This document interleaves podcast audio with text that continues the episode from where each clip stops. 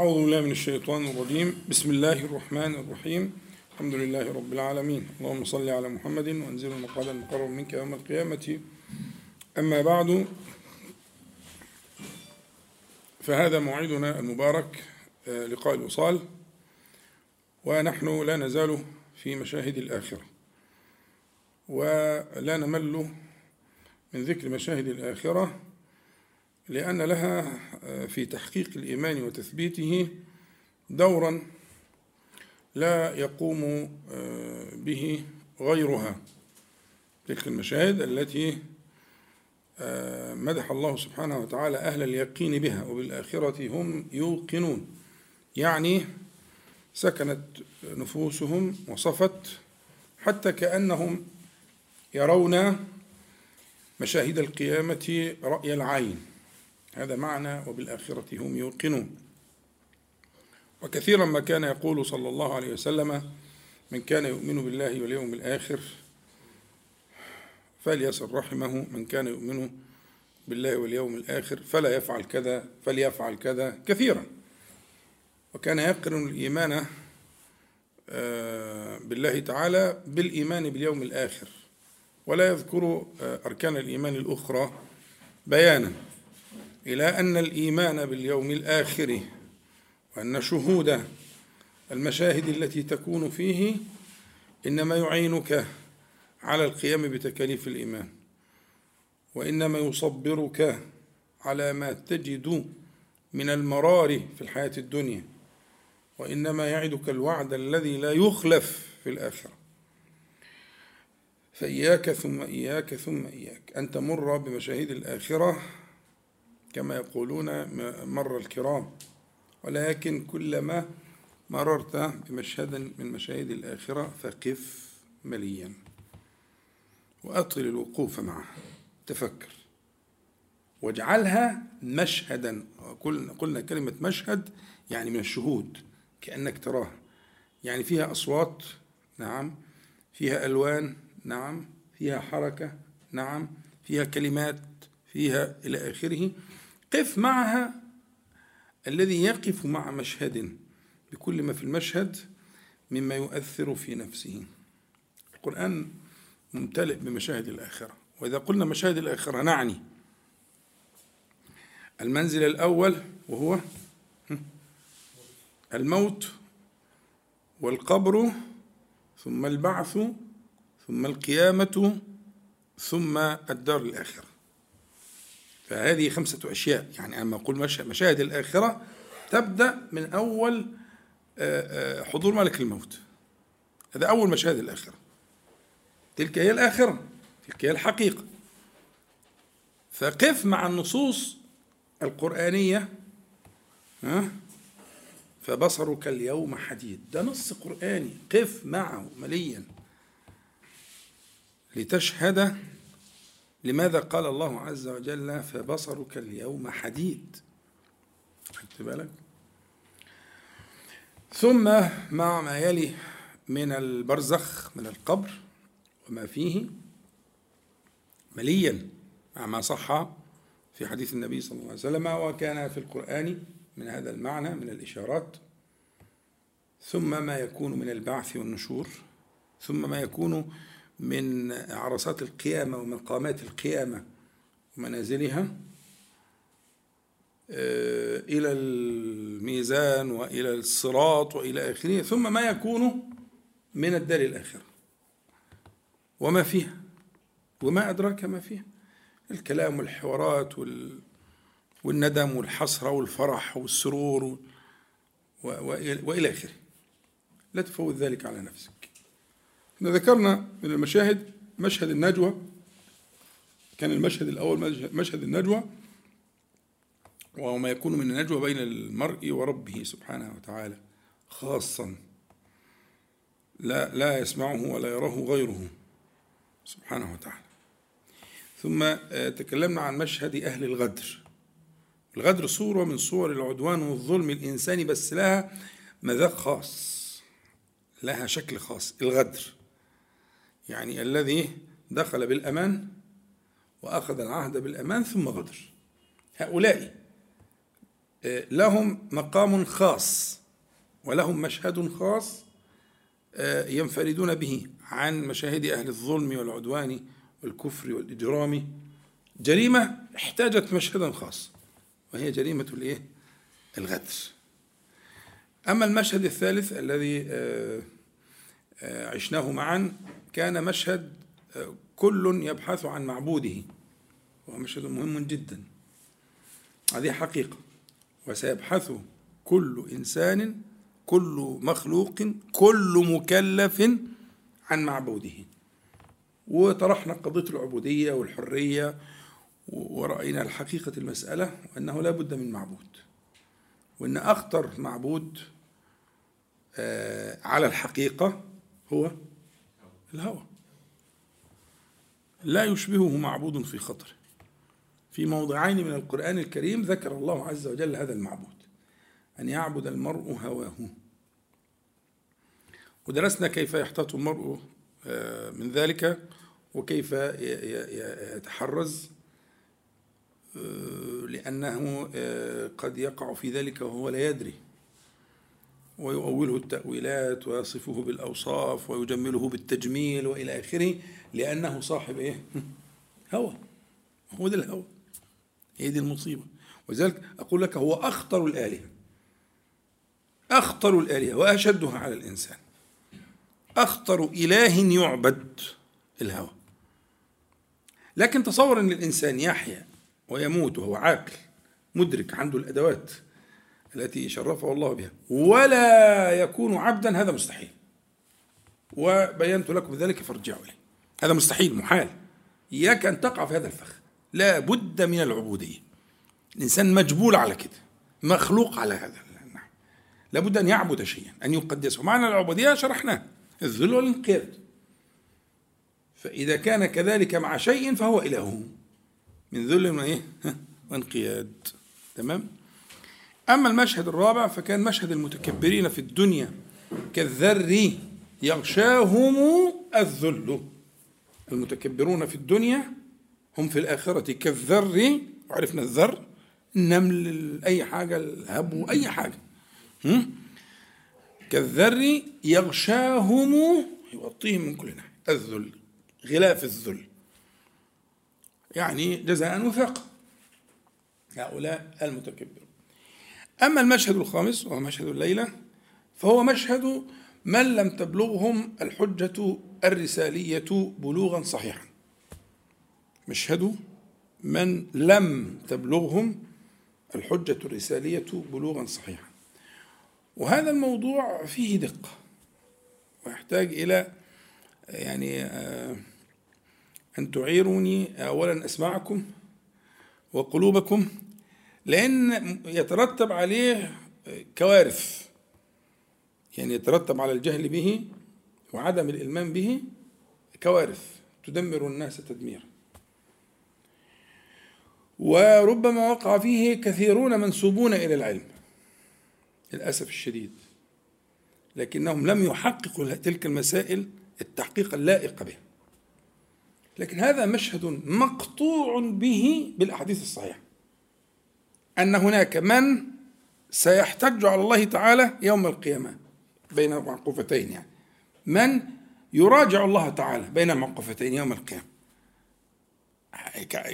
أنا لم تبلغني حجتك مفهوم؟ فهؤلاء آه يعني شأنهم يهمنا جدا يعني تمام؟ يبقى مشهد الليلة إن شاء الله مشهد من لم تبلغهم الحجة الرسالية بلوغا صحيحا. أظن كده واضح. تبلغوا بلوغا صحيحا. إحنا معانا حديث في المسند وعند البيهقي وغيرهما. وهو سنده صحيح. ومروي عن أكثر من الصحابة عن أبي هريرة عن أسود بن سريع إلى آخره. أن النبي صلى الله عليه وسلم قال أربعة يمتحنون يوم القيامة. رجل أصم لا يسمع شيئا. ورجل أحمق ورجل هرم ورجل مات في فترة. رجل مات في فترة. هنشرح إن شاء الله. فأما الأصم فيقول ربي لقد جاء الإسلام وما أسمع شيئا. وأما الأحمق فيقول ربي لقد جاء الإسلام والصبيان يقذفوني بالبعر وأما الهرم فيقول ربي لقد جاء الإسلام وما أعقل شيئا. يعني كان ذا عقل وذهب. ما تقدم به العمر. وأما الذي مات في الفترة فيقول ربي ما أتاني لك رسول. فيأخذ يعني آه، الله تبارك وتعالى فيأخذ مواثيقهم ليطيعونه. يأخذ مواثيقهم ليطيعونه. يعني ويأخذ الله عز وجل مواثيقهم عليهم في هذا المقام ليطيعون الله عز وجل. مفهوم العبارة؟ فيأخذ مواثيقهم ليطيعونه فيرسل إليهم أن يدخلوا النار.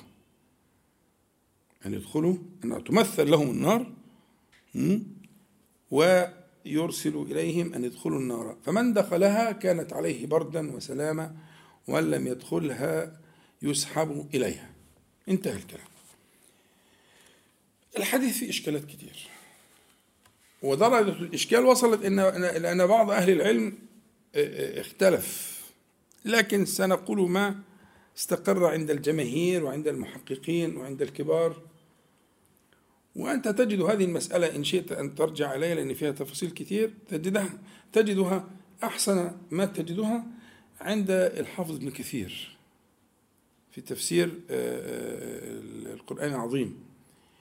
في آه، عند قوله تعالى وما كنا معذبين حتى نبعث رسولا في سورة الإسراء.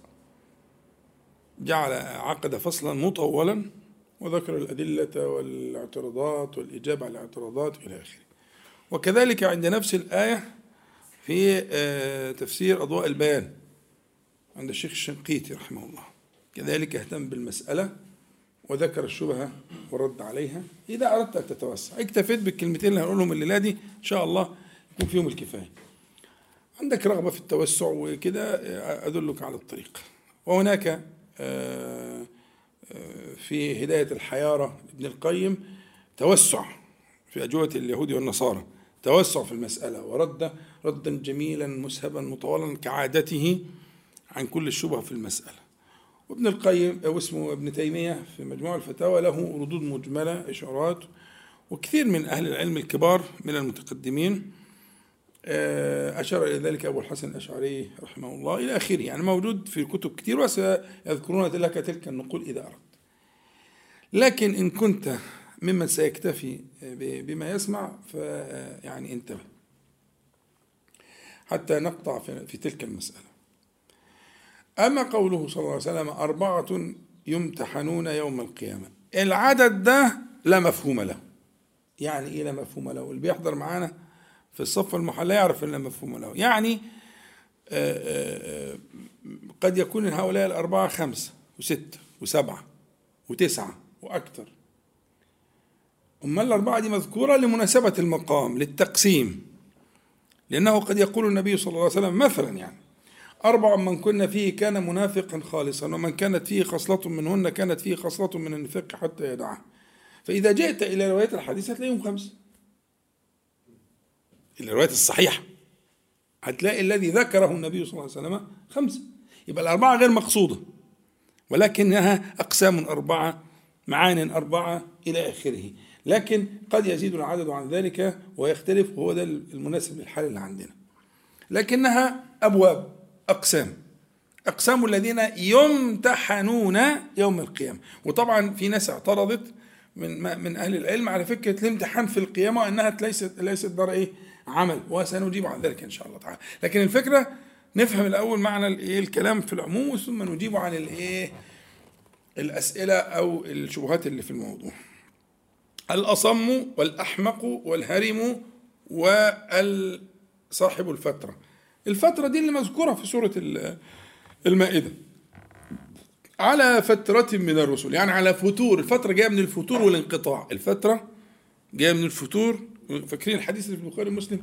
إن لكل شيء شرة إن لكل عابد شرة ولكل شرة ها؟ فترة. فالفترة كلمة الفترة دي معناها لازم يكون إيه؟ فيها انقطاع. إحنا بنستخدمها في العامية استخدام غير دقيق. يقول لك إيه فترة زمنية؟ لا هو. لازم يكون في. في المدة دي يكون في إيه؟ ها؟ يكون في فتور وانقطاع. يعني دي بتاعت الاسترخاء بتاعت توقف المعتاد وإلى آخره. فدي معنى الفترة. يبقى الفترة التي جاءت في القرآن الكريم والتي جاءت في هذا الحديث الشريف وفي غيره هي الزمان الذي انقطع فيه وصل السماء بالأرض.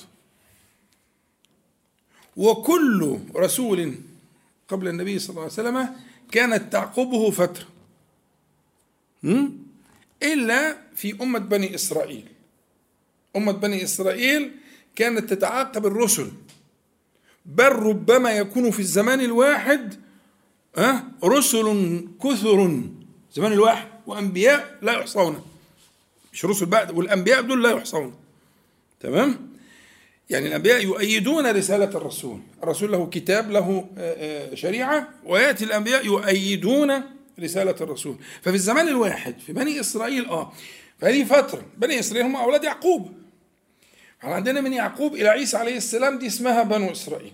وإحنا شرحنا كتير قبل كده حكاياتهم وأرجو أن ترجع عليها لأنك هتستفيد كتير جدا في فهم القصة وانتقال القضية من النبوة للملك. مسألة مهمة جدا جدا الربع بتاع اللي شرحناه بتاع البقرة. مهم جدا. فدي الأمة الوحيدة التي لم لم لم تقع فيها الفترة اللي هي أمة بني إسرائيل. لذلك هم أشبه الأمم بنا. ونحن ها لا تقع فينا الفترة إلى يوم القيامة. لماذا؟ اللي يقول يبقى شاطر إحنا قلنا إن كل الأمم قبل كده صالح وثمود وعاد وهود وإبراهيم عليه السلام عليهم جميعا الصلاة والسلام ها؟ ماشي القاعدة دي ماشية. قاعدة لا استثناء فيها. ها؟ بين عيسى عليه السلام وبين نبينا محمد صلى الله عليه وسلم في حاجة اسمها إيه؟ ها؟ فترة انقطاع الوحي وذهاب واندراس واندراس من الدرس واندراس الشرائع. ولم يبقى في الدنيا إلا قلائل. مش الرفاهية اللي أنتوا عايشين فيها دي.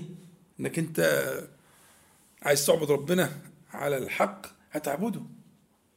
انت بس اللي اللي مكسل. لكن سهل جدا. كانش في الكلام ده أصلا. خدت بالك؟ وأنا كنت حكيت لكم هنا قبل كده ترجمة سلمان الفارسي. اللي حضرها منكم يذكرها. دي آية من الآيات على الموضوع ده. سلمان الفارسي كان كان ابن دهقان شيخ شيخ التجار في فارس. وواد مرفه وعايش عيشة وعنده مرسيدس وعنده وعنده الدنيا كلها. ساب ده كله للبحث عن الايه؟ الحق. وشاف اللي ما حدش شافه. ليصل إلى الحق. حتى بلغه الله تبارك وتعالى بأشرف حق وأشرف صحبة صحبة النبي صلى الله عليه وسلم. فإحنا الفترات دي موجودة. بنو إسرائيل ما كانش فيه فترات.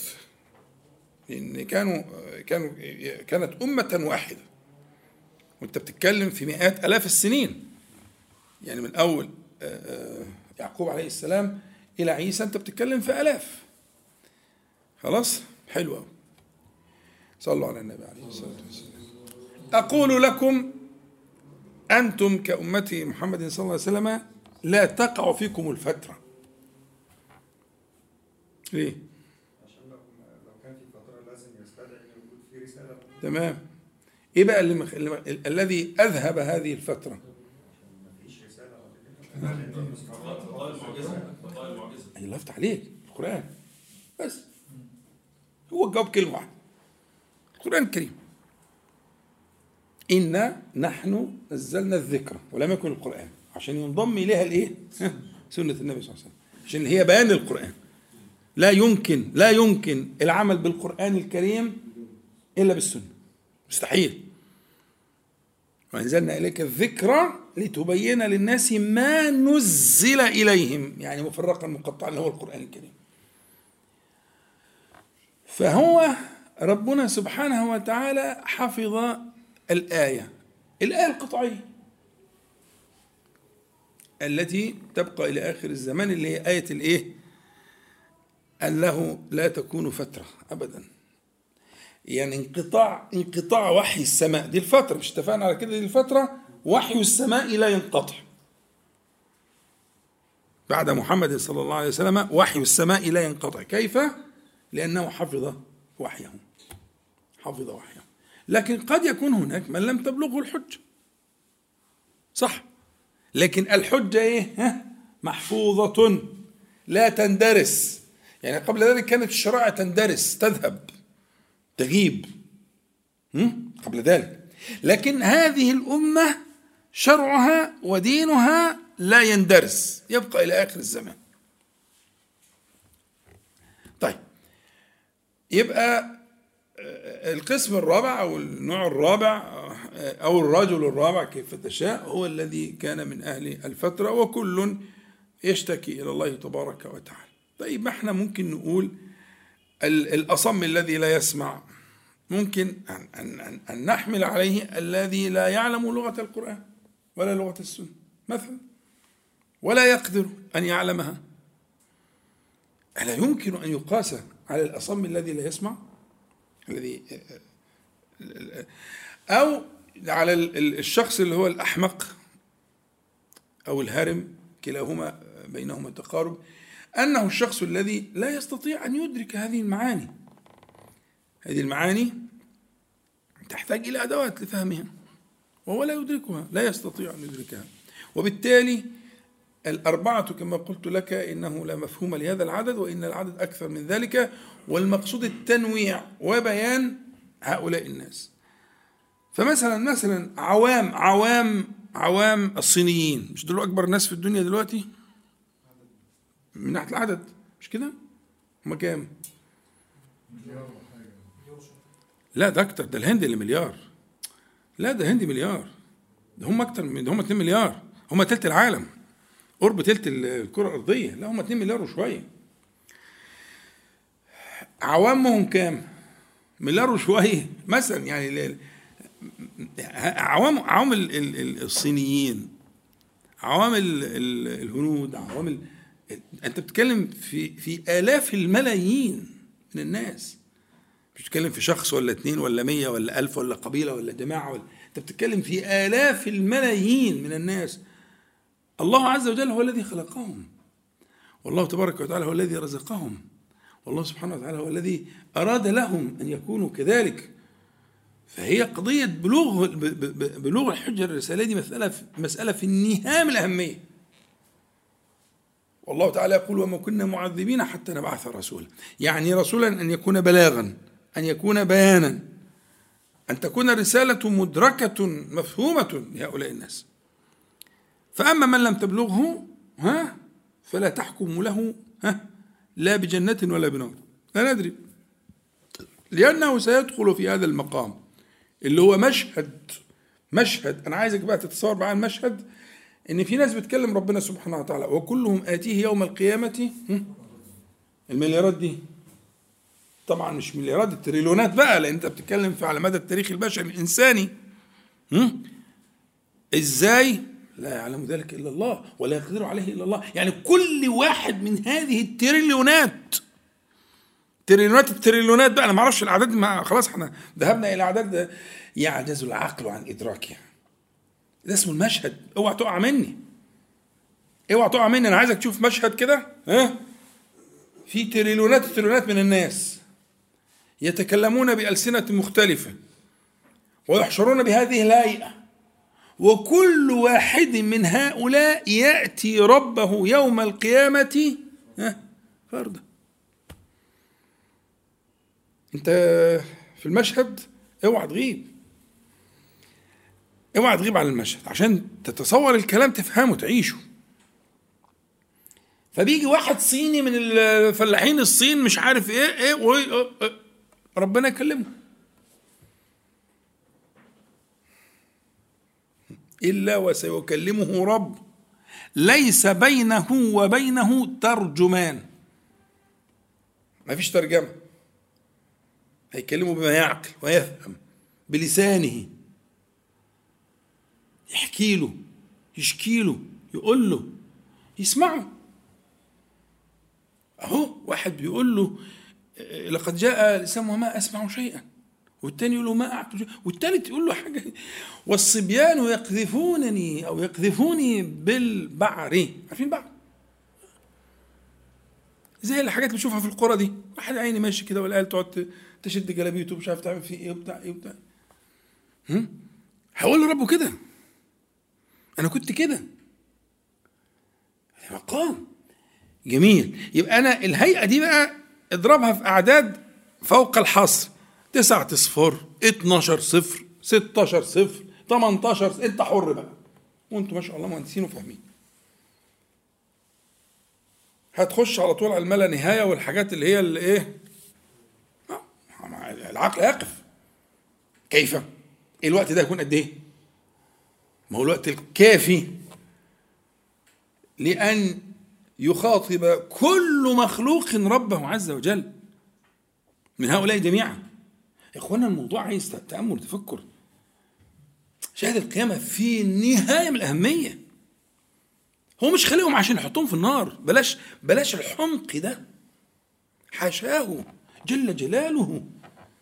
ده هو الحكيم ذو ذو الحكمة البالغة. حاشاه. سيقرره ويكلمه. ليس بينه وبينه ترجمان. فاهمين ده؟ كل الناس دي آه كل الناس. الحريم دول والستات والكبار والصغار و... أيوه أيوه أيوه, أيوة. ما تعقلهاش بعقلك. هم؟ ونضع الموازين القسط ليوم القيامة. فلا تظلم نفس ها شيئا نكرة في سياق النفي. تعم. كل ما يمكن أن يقال أنه شيء يدخل. فلا تظلم نفس شيئا وإن كان مثقال حبة من خردل. في السماوات في الأرض في أتينا به في الميزان بتاع الشخص ده وكفى بنا حاسبين. ده حتى الحاجات اللي بيضربوا بيها الأمثلة على على بلوغ النهاية في ذلك إن ربنا سبحانه وتعالى سيقتص من العجموات. وإن كان مش مكلفه ليست مكلفة. يعني البقر والغنم والتيوس والبتاع والكلام ده ها؟ وإن لم تكن مكلفة لكن لبيان بلوغ الغاية في العدل والحساب سيقتص سبحانه وتعالى من العجموات. اللي هيقتص من البقر مش هيقتص مننا. اللي هيحاسب ال... لا طبعا. هذا للمبالغة. هم؟ تمام؟ طيب يبقى اذا قضية أنه آآ آآ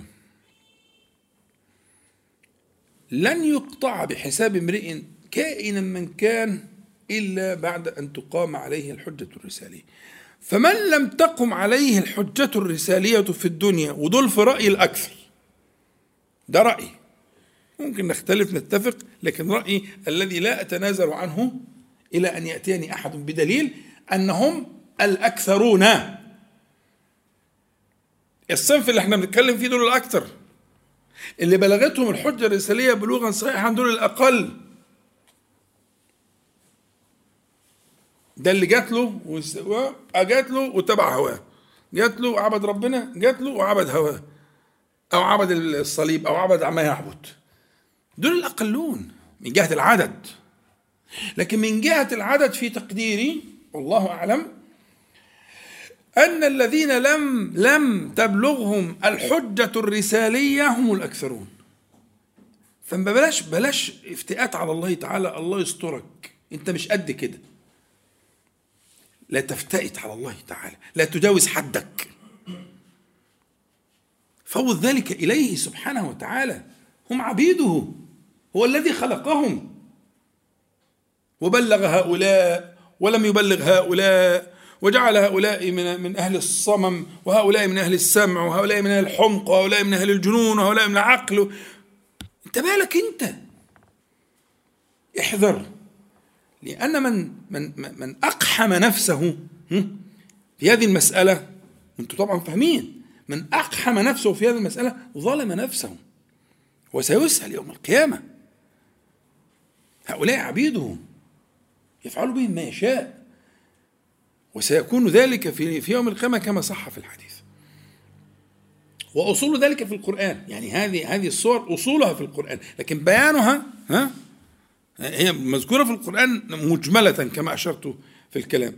لكنها مبينة هنا. أهو.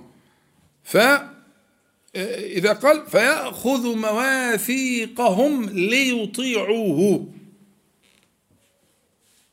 خلاص يعني أقرهم يقول له ما سمعتش ما عرفتش. طب أعرف منين؟ أنا عمري ما سمعت عن محمد صلى الله عليه وسلم. ولا أعرف يعني إيه إسلام أصلا. وأنتوا يعني أنا في في مصورات موجودة. وخش على أنا شفتها بعيني عشرات لا أحصيها. في بلاد المسلمين وفي بلاد الكفر. ولقد رأيت ذلك في بلاد المسلمين. والله في إخوة لينا في في قرى في في الصعيد وفي كده ومسلمين. ويسألونهم على أوليات الإسلام عن اسم النبي عليه الصلاة والسلام أقسم بالله لو لو حكى لي حد ما كنت أصدقه لولا أني رأيت ذلك بعيني هم؟ أنت الحمد لله ربنا لكن هم ما فيش حاجة خالص وما بلغهم ولا يستطيعون ولا يقدرون أن يبلغوا ذلك يجيبوا منين؟ ما فيش أدوات أصلا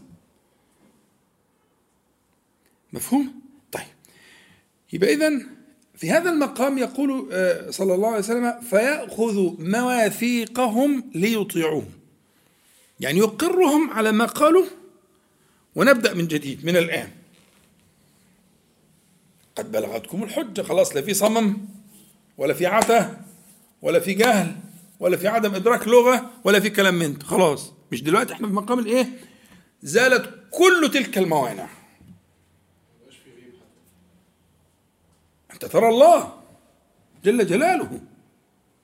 خلاص؟ حلو قوي فيأخذ سبحانه وتعالى مواثيقهم ليطيعوه. قبل منهم ذلك الآن. تطيعونني وأنا ربكم؟ فيقرون. نطيعك أنت ربنا. خلاص. ده الموضوع. ده خلاص إحنا قلنا اللي كانوا بيقعدوا وخلصوا. كل واحد ذهب مع إلهه دول قصة انضموا لكن في ناس ما فيش أصلا. لم تكن لم تكن تدرك. أو وقعت فيما وقعت فيه ولم تكن تعلم وما جاءنا من نذير ولا بشير. طيب. فيأخذ الله عز وجل مواثيقهم ليطيعونه في هذا المقام. فبعد أن يأخذ الميثاق عليهم فيرسل إليهم أن يدخلوا النار. ادخلوا النار اللي هي بتبقى ممثلة اختبار يعني. فمن دخلها كانت عليه بردا ونجا بردا وسلام ونجا يعني. يبقى ده كان الاختبار أو ده كان الابتلاء أو ده كان التكليف. إذا كنت يعني بين معقوفتين كده ده التكليف. تم في لحظتها في, في وقتها. ومن عصاه بعد أخذ الميثاق وأخذ الميثاق الأول. ومن عصاه من لم يدخلها سحب إليه. حلو قوي هو اللي معترض معترض على فكرة إن المقام ده مش مقام تكليف. واخدين بالكم؟ يبقى هو الاعتراض هيكون عن من وجهين له وجهان. الوجه الأول إن إن المقام ده مش مقام تكليف. فإزاي تقول لي إن دلوقتي هيبقى في تكليف؟ افعل ولا تفعل وفي ثواب وفي عقاب هيترتب على هذا التكليف. ده اعتراضه. تمام؟ الحاجة الثانية أنا حتى لو سلمت لك التكليف صعب أوي. إنك تقول له خش النار. فاهمين وجهة الاعتراض؟ إحنا هنحترم الاعتراض بس هنجيبه عشان لعله أن ينتفع. لكن هو هيقول لك الأول ده مش مقام تكليف التكليف كان وقته خلص خلاص. ده الأخير ما فيهاش تكليف.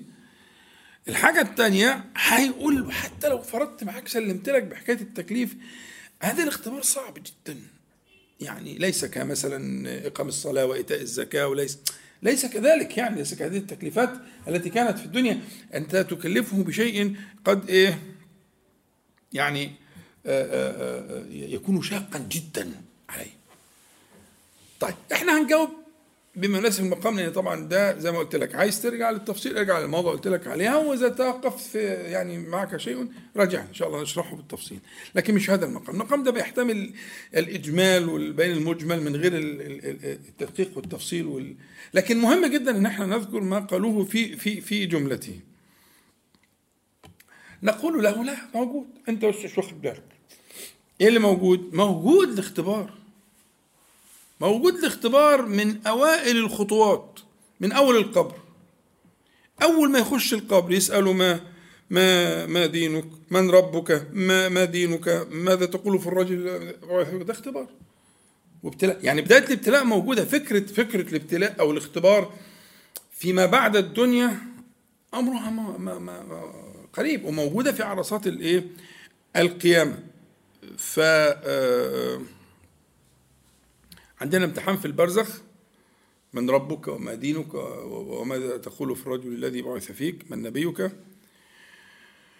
وفي اختبار تاني بالسجود مهم جدا. فاكرين الحديث لما قلنا إنه آه، آه، آه، ليتبع كل قوم ما كانوا يعبدون فيتبع المشركون ويتبع إلى آخره. فاكرين الحديث ده؟ و- و- و- ف- ف- وأهل الإيمان ينكرون ذلك كله ينتظرون ربهم سبحانه وتعالى حتى يتجلى لهم في الصورة التي يعرفونها. يعرفونها إزاي؟ ها؟ ها؟ أسماء والصفات. تصحى محدش شاف ربنا. عشان لما أقول لك أهم حاجة في الدنيا كلها وأهم حاجة في الشريعة كلها وأهم حاجة في العلوم كلها الدلالة على الله تعالى باسمائه وصفاته تصدقني. والله ما هينفعك شيء ما ينفعك ذلك. والله بكسر الهاء. المهم يعرفونه بالصورة التي آه، عرفوه بها. فيسجد له المؤمنون. أما المنافقون لسه ما هم لسه معاهم في الفرقة دي؟ لأن المنافقون كانوا يدعون ها؟ آه، دول بتوع الهوى دول ها؟ من فريق الهوى فيأتي المنافقون آه، ليسجدوا فتكون ظهورهم كقرون البقر. تتصلب كده. المؤمنين هيسجدوا المؤمنون يسجدون. المنافقون لا يستطيعون السجود. يوم يكشف عن ساق ويدعون إلى السجود فلا يستطيعون. بقتش بقى مش دنيا بقى انت في الدنيا كنت بتسجد آه بتمشي أمورك. لكن هنا ما فيش كلام من ده. يبقى في تكليف. أو في ما يشبه في هيئة التكليف من الفعل. يبقى المبدأ اللي انت اتكلمت فيه اللي هو مبدأ ان انت بتقول لي آه، التكليف لا في في تكليف وممكن يكون في تكليف بس مش تكليف على الحقيقة ولكنه تكليف للإظهار وللبيان. الجواز على الصراط اختبار؟ أدق من الشعر وأحد من السيف وفيهم من يجوزه كالبرق ومنهم من يجوزه كذا كذا كالجواد مش عارف إيه ها؟ وفي منهم من آه، يتردد هنا وهناك فمكدوش ومكدوح ومخدوش ها؟ وعليه كلاليب على جنبه. يعني اذا ففي في معنى من معاني. طب ليه؟ لا- هل هل هناك نعم بقي ما يفعله الناس على قدر ما كانوا عليه من الإيمان في الحياة الدنيا. من الأشياء برضو التي جاءت من الأشياء الصعبة وهي في الحياة الدنيا اللي هو الدجال. الدجال كما صح في الأحاديث المتواترة. يأتي للناس ومعه جنة ونار. ويأمر الناس فمن أطاعه فجنته في الحقيقة هي إيه؟ هي نار. هذا ابتلاء وده ابتلاء في في النهاية من المشقة. وما وكان النبي صلى الله عليه وسلم يتعوذ من الدجال من الدجال في كل صلاة. يعني أنت في في في كل صلاة ها؟ تتعوذ من الدجال قبل التسليم قبل التسليم. تمام؟ ليه؟ لخطره. فالدجال فتنة ما بعدها فتنة. فهذا تكليف وده هيكون لسه مفيش قيامة يعني ده من العلامات الكبرى لكن لم تقم القيامة بعده. ففكرة التكليف الشاق جدا والبالغ جدا في الحياة وارد. ومنه آه، أمر بني إسرائيل فاقتلوا أنفسكم. ذلكم خير لكم عند. لما عبدوا العجل. طبعا أنفسكم هنا معناها لها كتير قبل كده. معناها إيه؟ ها؟ بعضكم بعضا. مش واحد مش انتحار يعني. مش كل واحد يمسك سكينة لا. فاقتلوا أنفسكم زي الآية بتاعت إيه؟ عليكم أنفسكم لا يضركم من من ضل إذا اهتديتم. كلمة أنفسكم هنا معناها إيه؟ في الآيتين دول وفي ما يشبهها بعضكم بعضا. بعضكم بعض تمام؟ حلو قوي فربنا سبحانه وتعالى جعل توبتهم من عبادة العجل إن هم يقتلوا بعضهم. فكان الرجل يقتل أبوه والراجل يقتل ابنه. واخدين بالكم؟ أظلتهم غمامه الدنيا اسودت فكل واحد يقتل اللي جنبه اللي يطوله. والروايات الإسرائيليات يعني خلت في في قلت منهم آه، سبعون ألفا أو كده وكلمة سبعين زي ما أنتم عارفين اتفقنا إن هي إيه لا مفهوم لها. يعني الكثرة الكثيرة هذا تكليف.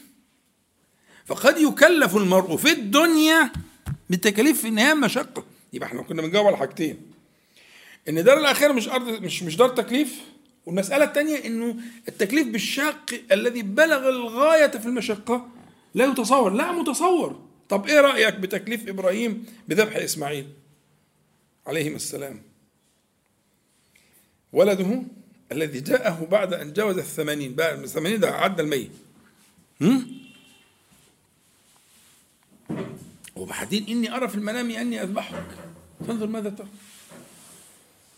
فيعني هو التكليف من ناحيتين أو أو مشقة التكليف في ناحيتين.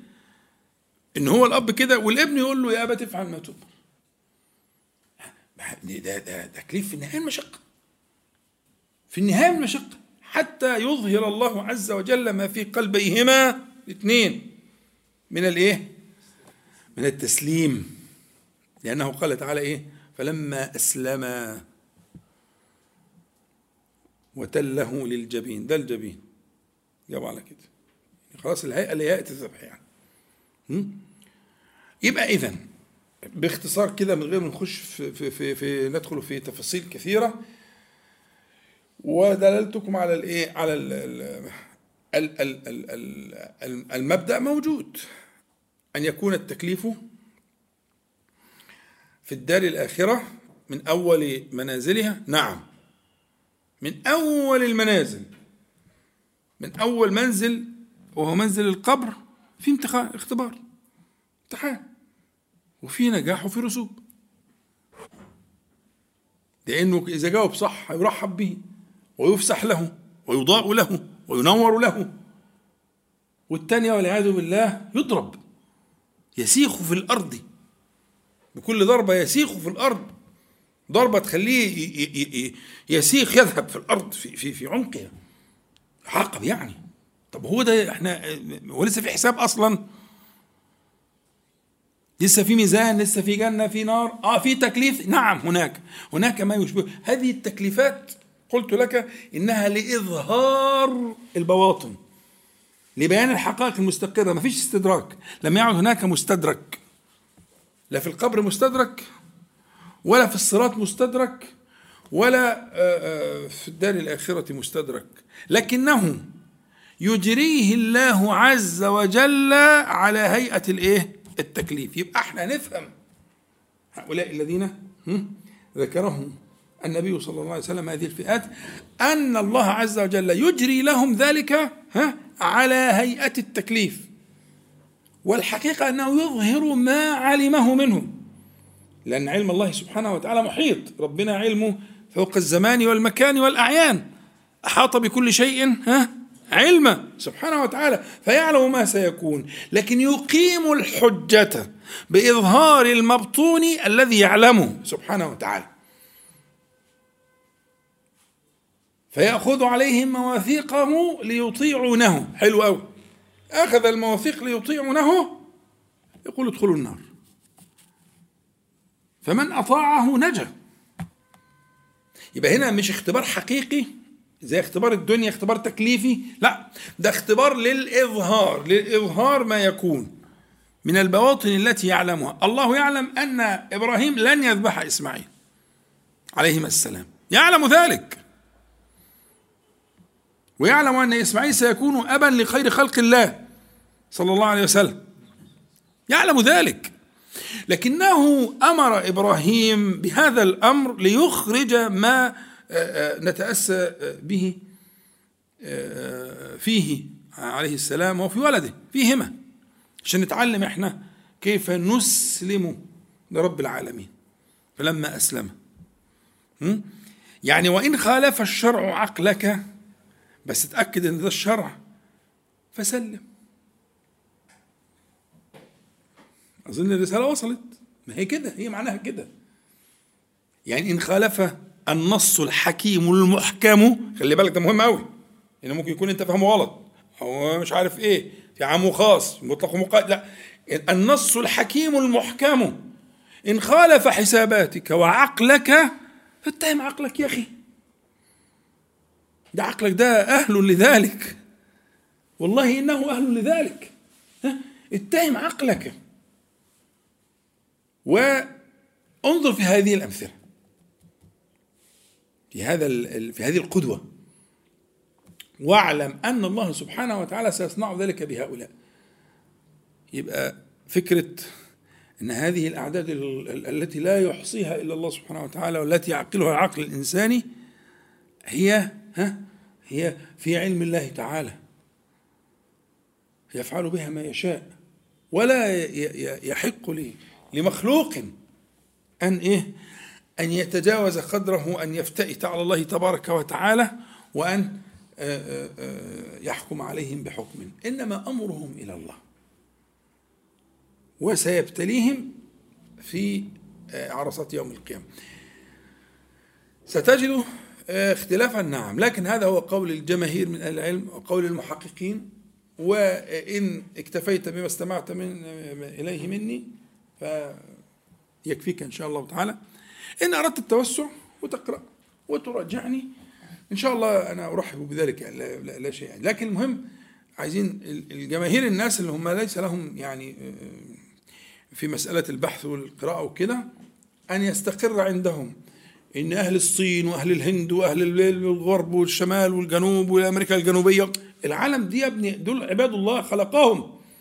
هم خلقه مالكش دعوة بيهم. لا تفتئت عليهم بحكم من أحكام الآخرة. أنت مالك؟ هم خلقه. دي اللي يهمني. احذر أن تقع في هذا الفخ لأن إن شاء الله المرة الجاية هقول لك حال الذي يفتئت على الله تعالى. ده ربنا تعالى لما واحد بيحلف يقول من ذا الذي يتألى عليه؟ يحلف على واحد في جنة ولا في نار ولا مش عارف إيه. ها؟ من ذا الذي؟ ويعفو عن هذا ويدخل المتألي النار. ها؟ فيخلع خليك ناصح. اعرف قدرك. اعرف قدرك. حتى لو قال ذلك من قال. إياك. وأنا قلت لك إن من المنسوبين للعلم من تورط في ذلك. ويحكم على هذه الأعداد الغفيرة التي لا حصر لها بحكم. والله أبدا. هذا ظلم يظلم أول ما يظلم. يظلم نفسه. أول ما يظلم. يظلم نفسه. أخذين بالكم. فبهذا الحديث وما في معناه من السنة المشرفة آه، يستقر عندنا هذا المشهد الذي أرجو أن تراه مشهدا. كما آه، بينت لك. أن تراه مشهدا. مشهد الذين لم تبلغهم الحجة الرسالية بلوغا صحيحا. هم عباده وهم منه وإليه جل جلاله. نسأل الله تعالى أن ينفعنا جميعا بما قلنا وما سمعنا وأن يجعله حجة لنا لا علينا يا رب العالمين. اللهم صل على محمد وأنزل مقعد المقرب منك يوم القيامة. الحمد لله رب العالمين. إن شاء الله راحة قصيرة كده ونعود إن شاء الله. أعوذ بالله من الشيطان الرجيم. بسم الله الرحمن الرحيم. الحمد لله رب العالمين. اللهم صل على محمد وانزل المقعد المقرب منك يوم القيامة. أما بعد فهذا موعدنا مع آه، ما بدأناه من آه، تصحيح المفاهيم والمفهوم الذي آه، نسعى في تصحيحه الآن هو مفهوم فقه الأولويات أو مراعاة فقه الأولويات. وأن ذلك مقرر في القرآن الكريم وفي السنة المطهرة وفي أحوال الصحابة رضي الله عنهم. وكانوا المثل الذي يحتذى الذي ربهم الله تعالى عليه آه، في مسألة مراعاة الأولويات وأنه آه، أن تقديم المؤخر قد يضر ضررا بالغا ولا بد من مراعاة الأولويات في النفس وفي الغير. وذكرنا أمثلة في المرة السابقة ونحتاج إلى مزيد بيان وإن شاء الله لا نطيل حتى ندع آه، آه، مجالا للأسئلة. ف من الأمثلة المهمة آه، المثال الذي ضربته في المجلس السابق اللي هو مثال بعث معاذ رضي الله عنه إلى اليمن. لما بعث النبي صلى الله عليه وسلم معاذا إلى اليمن وقال له إنك تأتي آه، قوما أهل كتاب فإذا جئتهم فادعوهم آه، إلى أن يشهدوا أن لا إله إلا الله وأن محمدا رسول الله فإنهم أطاعوك بذلك فأخبرهم أن الله عز وجل فرض عليهم خمس صلوات في اليوم والليلة فإنهم أطاعوك بذلك فأخبرهم أن الله عز وجل افترض عليهم زكاة أموالهم تؤخذ من أغني- أغنيائهم وترد إلى فقرائهم وإياك وكرائم أموالهم وإياك ودعوة المظلوم فإنه ليس بينها وبين الله حجاب. أو كما قال عليه الصلاة والسلام. تمام؟ فهنا الحديث آه، ذكرت لكم قبل ذلك آه، يعني نص نص في مسألة مراعاة الأولويات لأنه رتب الخطوة الثانية على حصول الأولى.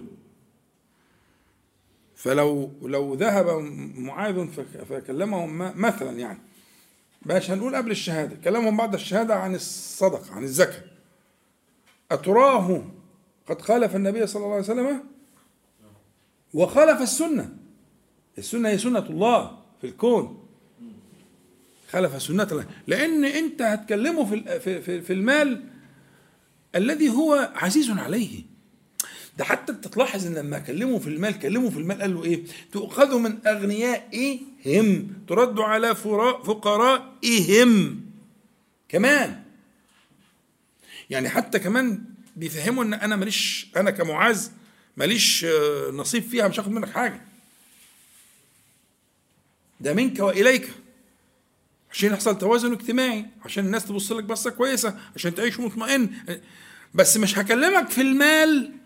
إلا لما إيه؟ تستجيب ليا في الإيه؟ ها؟ في الصلاة. الصلاة أيسر. مش أيسر من ناحية الأداء أيسر على شح النفس. ربنا تعالى يقول وأحضرت الأنفس الشح. انصب الشح. يعني جبلت عليه. يعني ده كل ما فيش بني آدم إلا ما في عنده جين شح. عارفين الجينات؟ الجينوم؟ آه كل واحد فينا كل مخلوق ربنا خلقه. ما تقولش أنا مش كده. أنا وأنت والناس كلها. لقوله تعالى الأنفس. أحضرت الأنفس الشح. في بقى ربنا يعينه عليه ويقهر هذا الجين. هذا الميل الفطري الجبلي الحضوري. وكأنه كلمة أحضرت يعني حاضر شاهد ما بيغيبش. الكلام ده في النزاع اللي جاية في القصة في سوره النساء جاية في النزاع في الايه؟ بين الأزواج والبتاع والحاجات اللي هي بتبين بقى بتطلع الايه؟ المستخبي كله. يعني اللي بيقعد اعداد زي حالاتي كده عارف؟ كل المستخبي بيطلع. واخد بالك؟ كل الحاجات اللي الإنسان بيتجمل فيها في المجتمع ومش عارف يعمل نفسه وقت إيه وبتاع وجينيوس وكريم وشيك وأبصر إيه؟ بخ.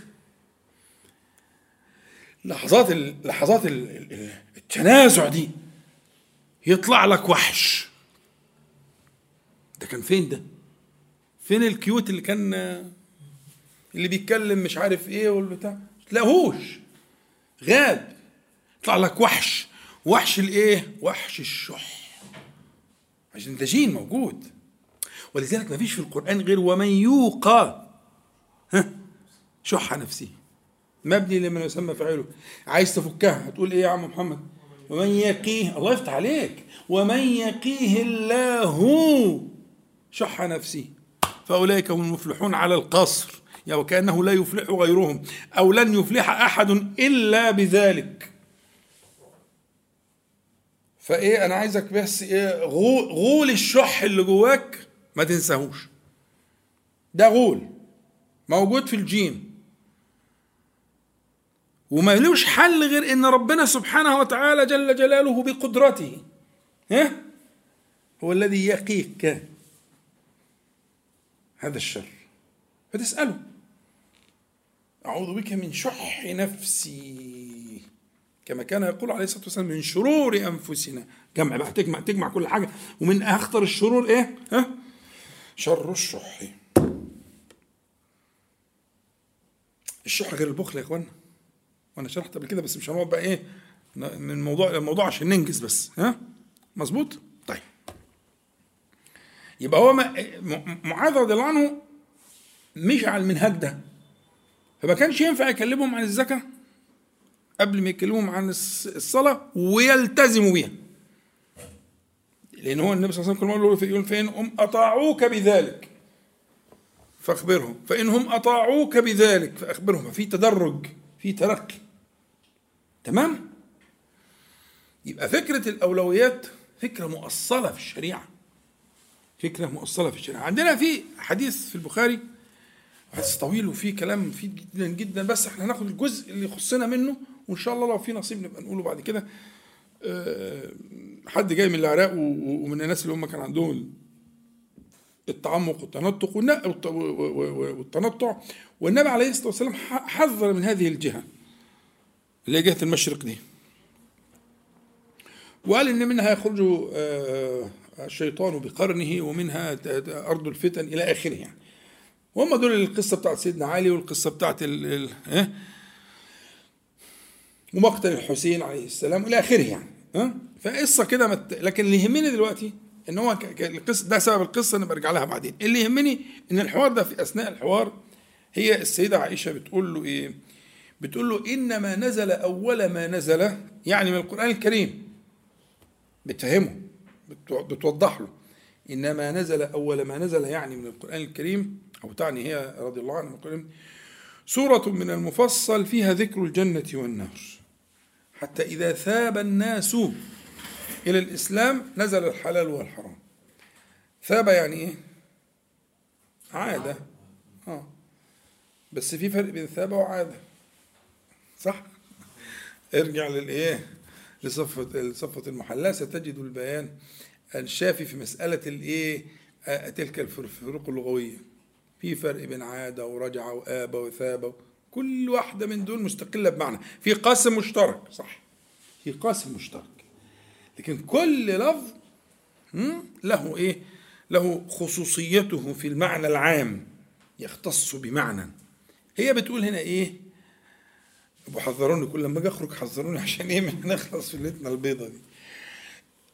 آه أنا معايا تصريح من باشمهندس خلي بالك.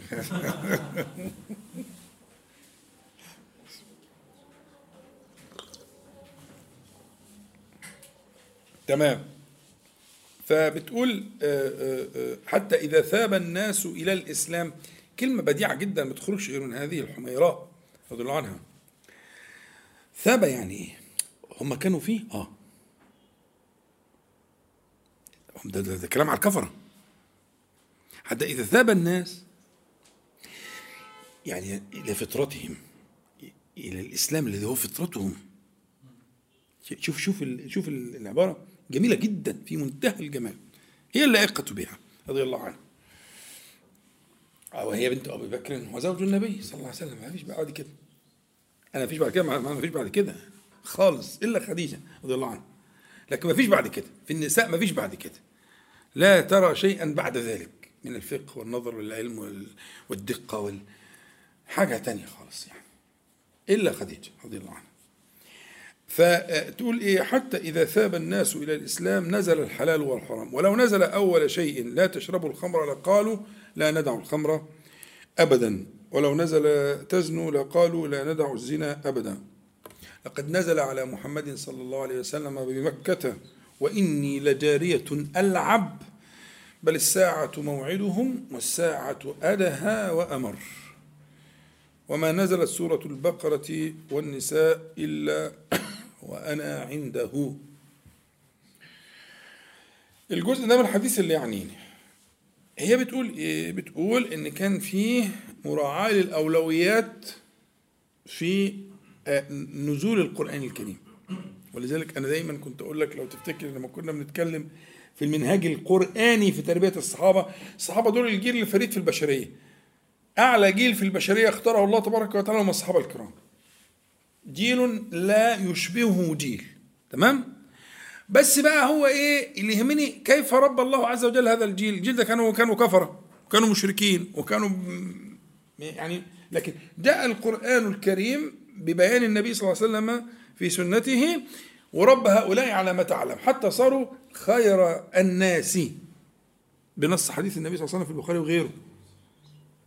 خير الناس قرني. فيش فيها فصال أول وآخر وكبير وصغير وكله كله خير الناس قرني. أصحاب النبي محمد صلى الله عليه وسلم هم خير الناس أجمعين. ال- المنهاج القرآني ده موجود ما تغيرش. المنهاج القرآني اللي ربى الصحابة الكرام موجود عشان اللي عايز. لأي امه عايزة لأي بشر لأي لكل من يريد مفتوح الباب مفتوح لكل من أراد أن يذكر أو أراد الشكور منهاج موجود. منهج هو القرآن الكريم. كيف بنى القرآن الكريم؟ هؤلاء الصحابة الكرام من الحاجات المهمة جدا بعد حديث معاذ اللي قلته حديث عائشة رضي الله عنها. لأنها فصلت تفصيل مش موجود عند غيرها. ثقة بيقول لها إن لو كان نزل في الأول الخمر والبتاع والميسر وال والحجاب والقصص دي ما كانوش استجابوا. إنما بدأ معهم ترغيبا وترهيبا. إنما بدأ معهم بالدلالة عليه سبحانه وتعالى. فلما تعرفوا على الله عز وجل بأسمائه وصفاته ورغبهم ورهبهم واستقر ذلك فيهم أنزل الايه الأحكام والمنع والبتاع والحلال والحرام والحاجات اللي زي كده. فهذا منهاج هذا منهاج في التربية الذي تربى عليه أصحاب النبي صلى الله عليه وسلم وتدلنا عليه آه، عائشة كان عندي كلام كتير بس هختصر عشان الأسئلة. إن شاء الله ممكن نقوله في مرة تانية. فأنا يهمني دلوقتي أنت ت- تفهم إنه آه، آه، آه، ال- حتى حتى الترغيب والترهيب اللي هو كان في العهد المكي م? وكثرة ذكر أسماء الله تعالى وصفاته في في القرآن الكريم ولو صنعت إحصاء لا- لوصلت إلى ما أقوله لك يعني لو لو لو راجعت في القرآن المكي ذكر الأسماء والصفات فيها مقارنة بالأسماء والصفات الموجودة آه، إما نصا أو بالمعنى في القرآن المدني لوجدت فرق كبير. فهي المسألة الدلالة على الله تبارك وتعالى آه، آه، آه، الترغيب والترهيب. وحتى الترغيب والترهيب بينهما بينه أولوية. بنفس الترتيب ده يعني يبدأ الترغيب. لا تبدأ بالترهيب تبدأ بالترغيب. هكذا كان القرآن؟ نبئ عبادي أني أنا الغفور الرحيم. بدأ؟ وأن عذابي هو العذاب هذه طريقة طريقة البناء النفسي للمفهوم. عشان تتعلم أنت ويتعلم كل مريد الخير. يعني هذه هي الطريقة التي آه، طيب أنا عايز أقول لك وأقول لبناتنا برضو. لو أنت ليك ابن عم جار قريب زميل في الشغل حاجة كده يعني وأنت يعني شايف إنه خير في يعني في خير تمام؟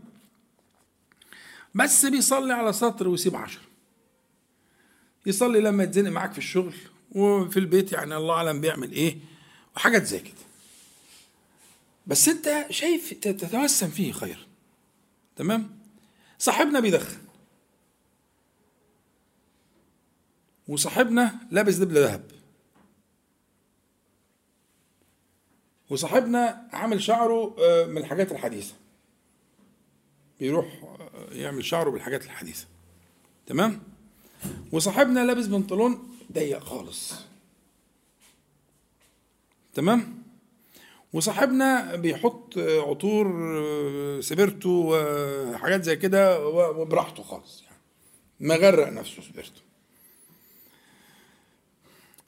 أو صاحبتنا حجابها يعني زي عدمه. أو مبينة شوية تلتين شعرها. أو بتحط مش عارف طلاء على الأظافر أو بتتطيب وتتعطر. واخد بالك؟ أو بتحط مكياج خفيف. أو إلى آخره. تمام؟ دي بنت عمتك جارتك زميلتك في الشغل إلى آخره. تمام؟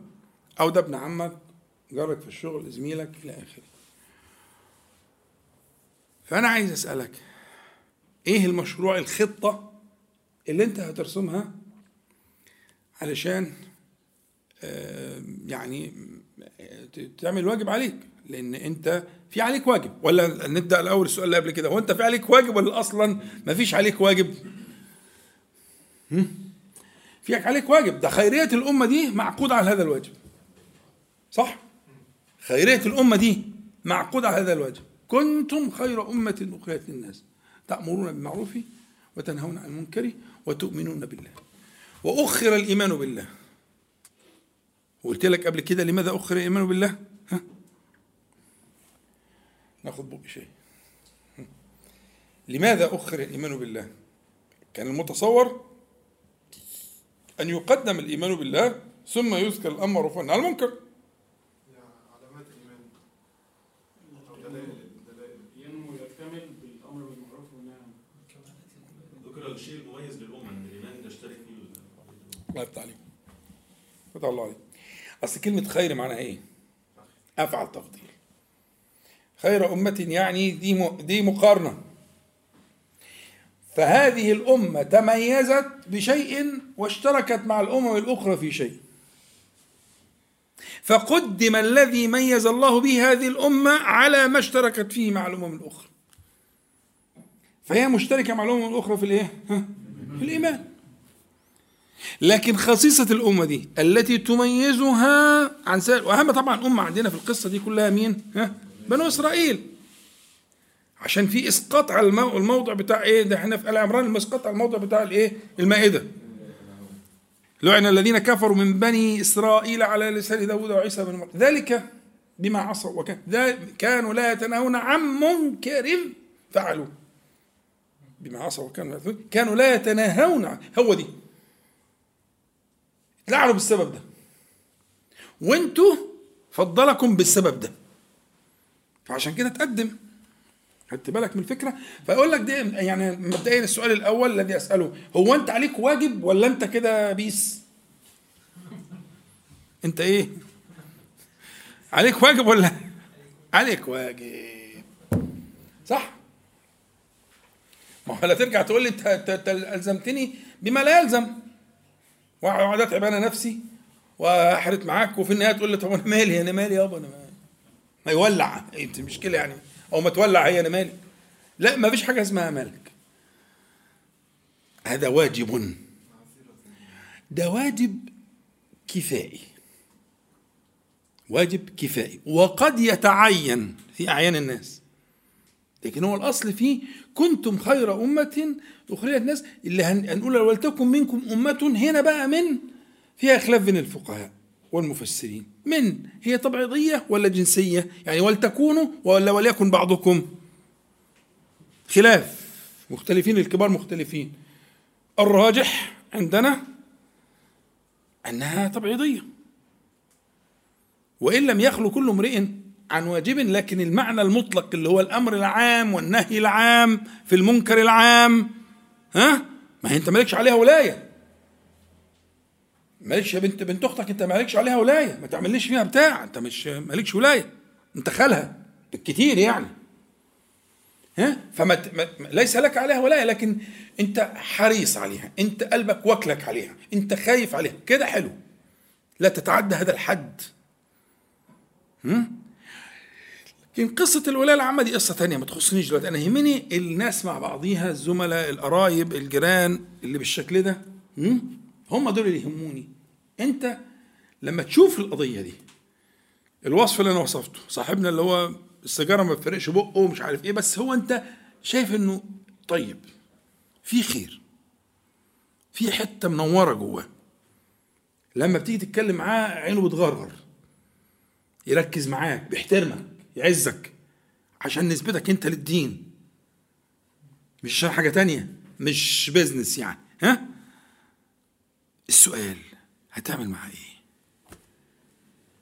على الوصف اللي أنا قلته. ناخد كمان بق هو السؤال لازم يكون إحنا شايفين فيه خير ولا كده كده هو متعين؟ لا هنبتدي هنبتدي بطبقة اللي فيه خير. لو هم ثلاثة فيهم واحد آه، في أقصى الشمال وفي واحد قريب. انت شايف اللي قريب. بيستكسف منك. تقول له قوم صلي قوم صلي. وهو مش متوضي. ده كويس جدا على فكرة. حياء منك. مش انت راجل دين هو بيحتاج. فده دي علامة علامة إيجابية جدا.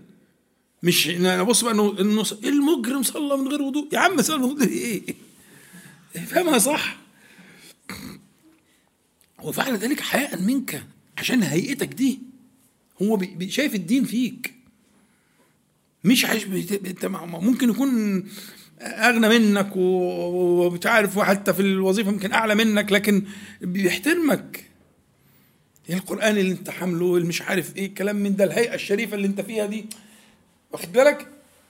هو ده المشروع. خلينا بس أنا اللي انت بتقوله ممكن نوصل له بعدين بس نبتدي الأول بالمشروع ده. أنا عايز أشوف عقليتك وفهمك في فقه الأولويات مع الإنسان أو الإنسانة اللي بالشكل ده. هتعمل معهم إيه؟ الشيخ خلص محدش عايز يجاوب. نبدأ بما بدأ لا هو الواحد هيبتدي يعني اولا ينزل لمستوى تفكيره شوية.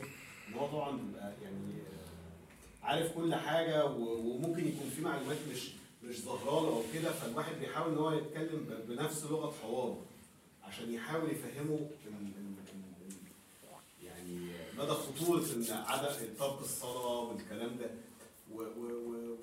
وأحاول إن أنا أقرب منه على قدر المستطاع بحيث إن أنا ما أحسسوش إن أنا بعمل كده عشان أنت تصلي عشان خاطر أبقى أنا كده خدت يعني زي ما بيقولوا كده خدت ثواب فيك يعني. لأ هو أنا بحبك في الله أو أتقرب منه بال- باللغة دي. تمام. أحسنت يا محمد.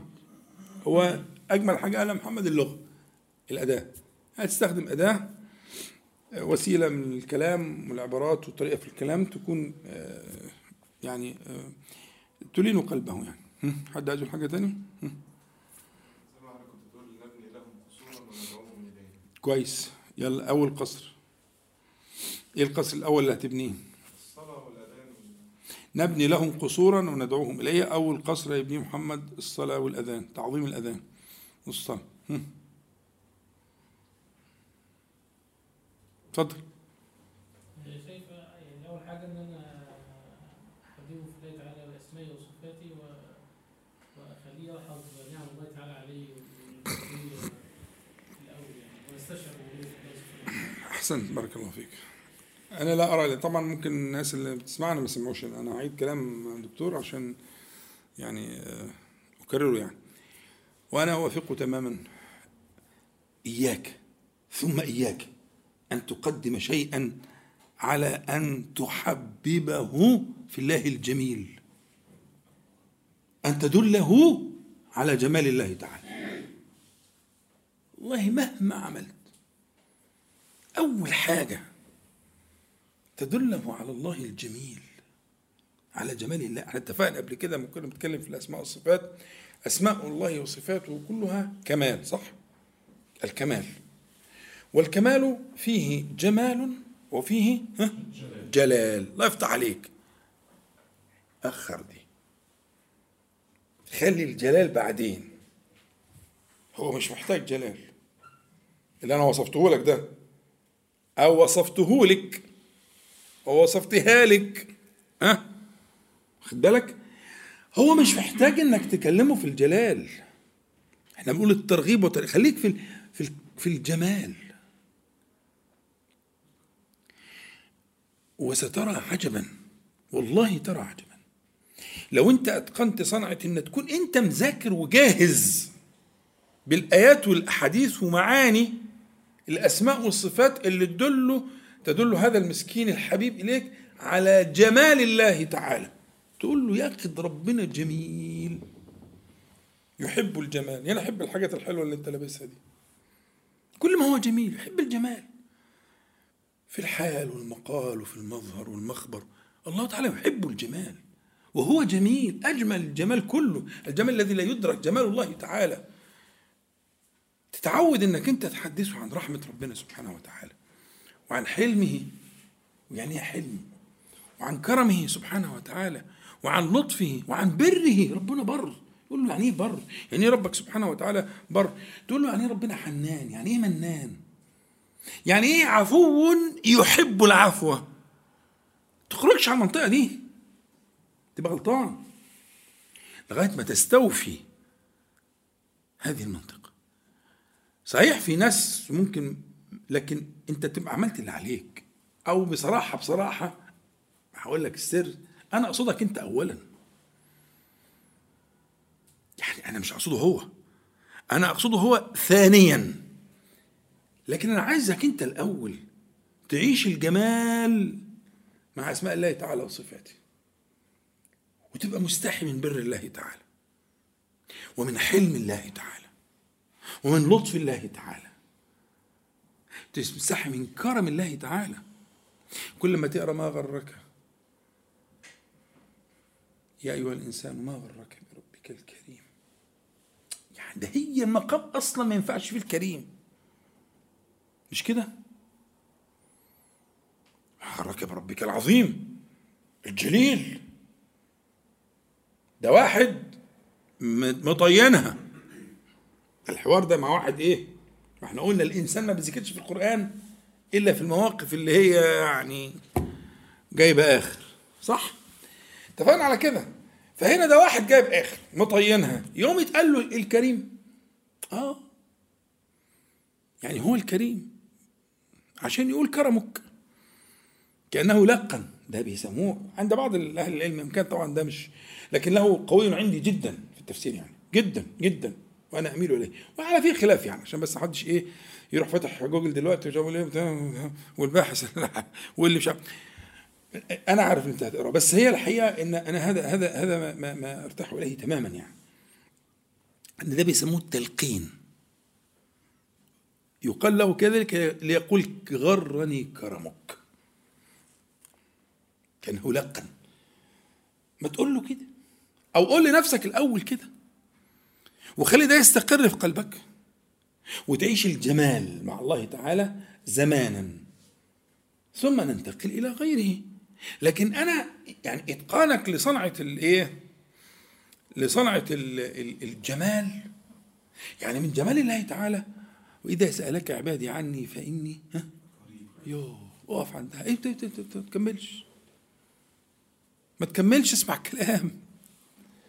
اقعد كده طول الليل قول فإني قريب فإني قريب فإني قريب قريب قريب. واذا سألك فإني قريب. حدثه عن قرب الله تعالى. بلاش. حدث نفسك أنت اولا. عن قرب الله منك. تقولش بقى أصل هي البنت عاملة ضوافرها والواد مش عارف إيه ومنزل قص. يا ابني أنت مش فاهم حاجة أصلا. القضية قضية قلب. والقلب في قبضته. وأول قلب في قبضته هو قلب قلبك أنت. هو قلبك أنت. ها؟ توسل إليه بجماله قبل جلاله. تعلم. تتقن الصنعة. يبقى الشخص اللي إحنا وصفناه ده أو الإنسان اللي إحنا وصفناها دي دلني على جمال الله تعالى اولا. هذا هو العنوان. دلني على جمال الله اولا. وتتقن وتفهم معاني الأسماء والصفات من الحلم والبر والكرم والعفو والقرب. افهمها وعيشها في قلبك. ثم انقلها نقل القلب إلى هذا المدعو. هو ده بقى فقه الأولويات. هذا هو فقه الأولويات اللي بقول لك عليه. مع نفسك ومع غيرك. فلا تعبد الله تعالى إلا أن تقدم ذلك. صلاه والصيام على راسي بس بقلب لا يرى الأسماء والصفات يرى الجمال والجلاله يراه بعينه هو بين عينيه. اتفضل يا دكتور. حضرتك يعني أول نزلت القرآن الكريم لما كان في وهو لا يستطيع القراءة فنزلت اقرأ اقرأ باسم ربك يعني مش بالألوهية برضه نعم بالعطاء.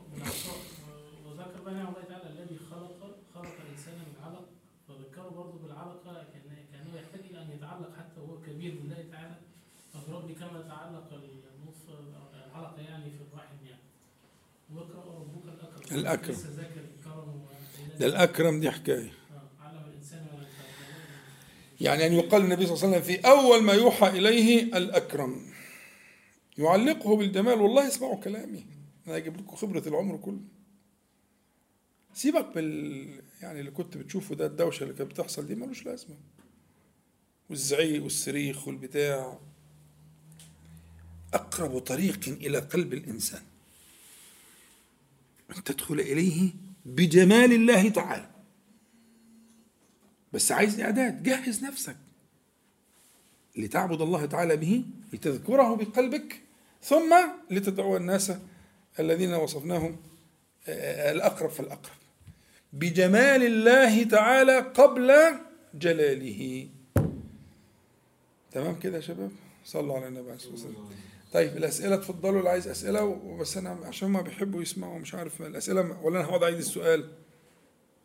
طب قولوا أعيد يلا، عشان هم دايما إخواننا اللي معانا على ال- على الهواء بيقولوا ما بنسمعش الأسئلة.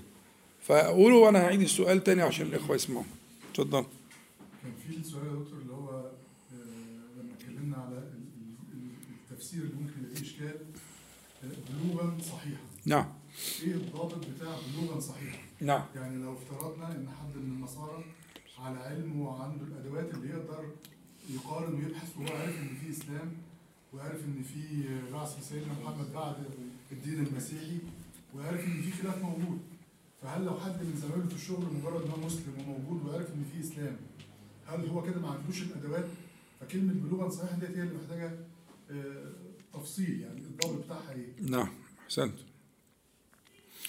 طيب هو السؤال متعلق بالجزء الأول من المجلس اللي هو المشهد ال- اللي إحنا تدرسناه معا اللي هو مشهد آه، الذين لم تبلغهم الحجة الرسالية بلوغا صحيحا والذين سيقولون لله تعالى آه، كنا في فترة أو لم يصلنا لم يبلغنا رسولك ولم يبلغنا تبلغنا رسالتك.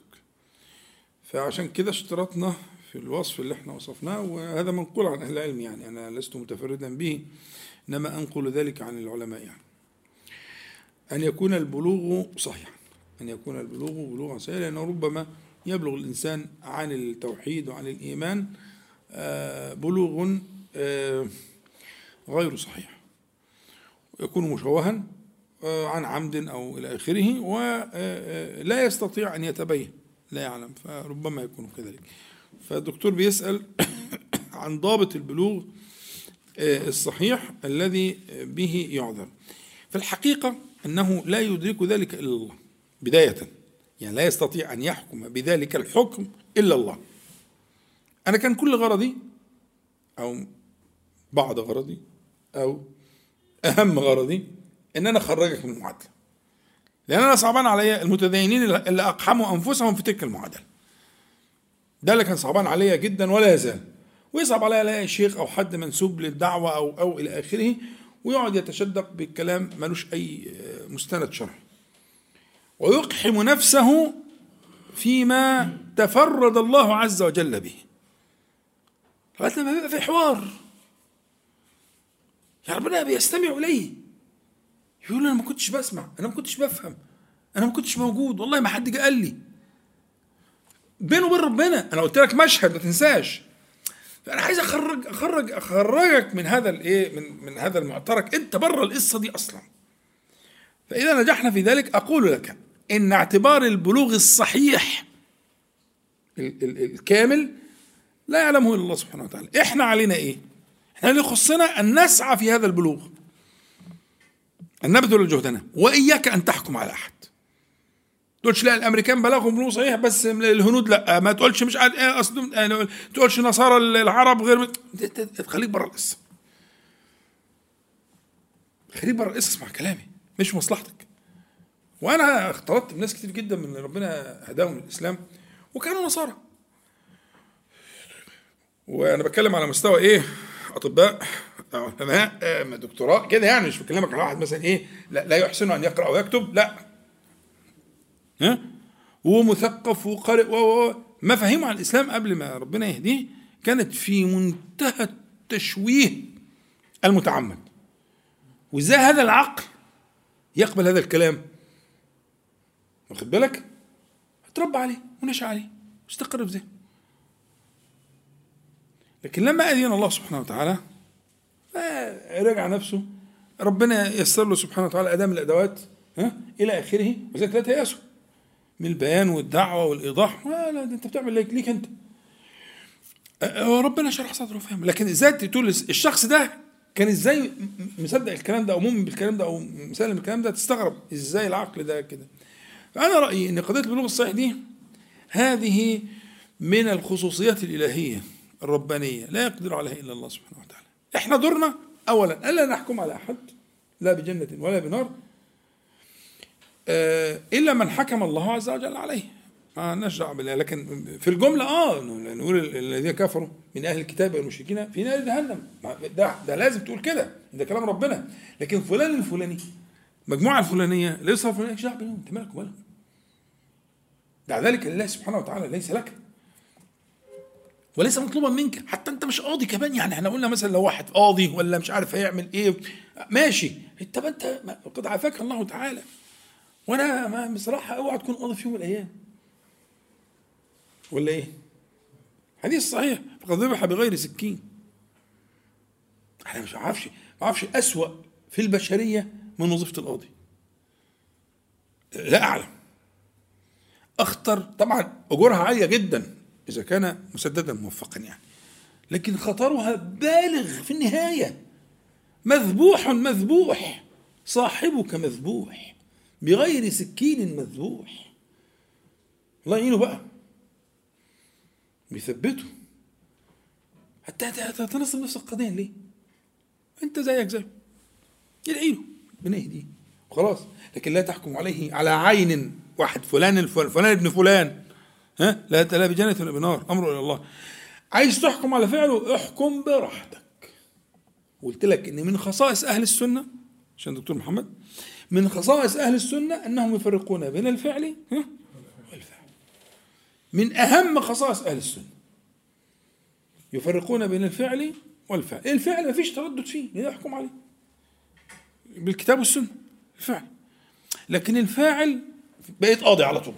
بقت مسألة قضائية. ليه؟ لأن تطرق اليه الاحتمال. احتمال يكون جاهل. احتمال يكون متأول. احتمال يكون مكره. احتمال يكون شرى الدنيا. عارف بس هو يعني إيه؟ طمع في الدنيا. فما تردد تردد آه، آه، إليه الاحتمال؟ سقط به الاستدلال. آه؟ ماشي. إلا من أكره وقلبه مطمئن بالإيمان. ولكن من شرح بالكفر صدره. سورة النحل. المهم يعني تطرق اليه الاحتمال سقط به الاستدلال ما ينفعش انت بالك وماله؟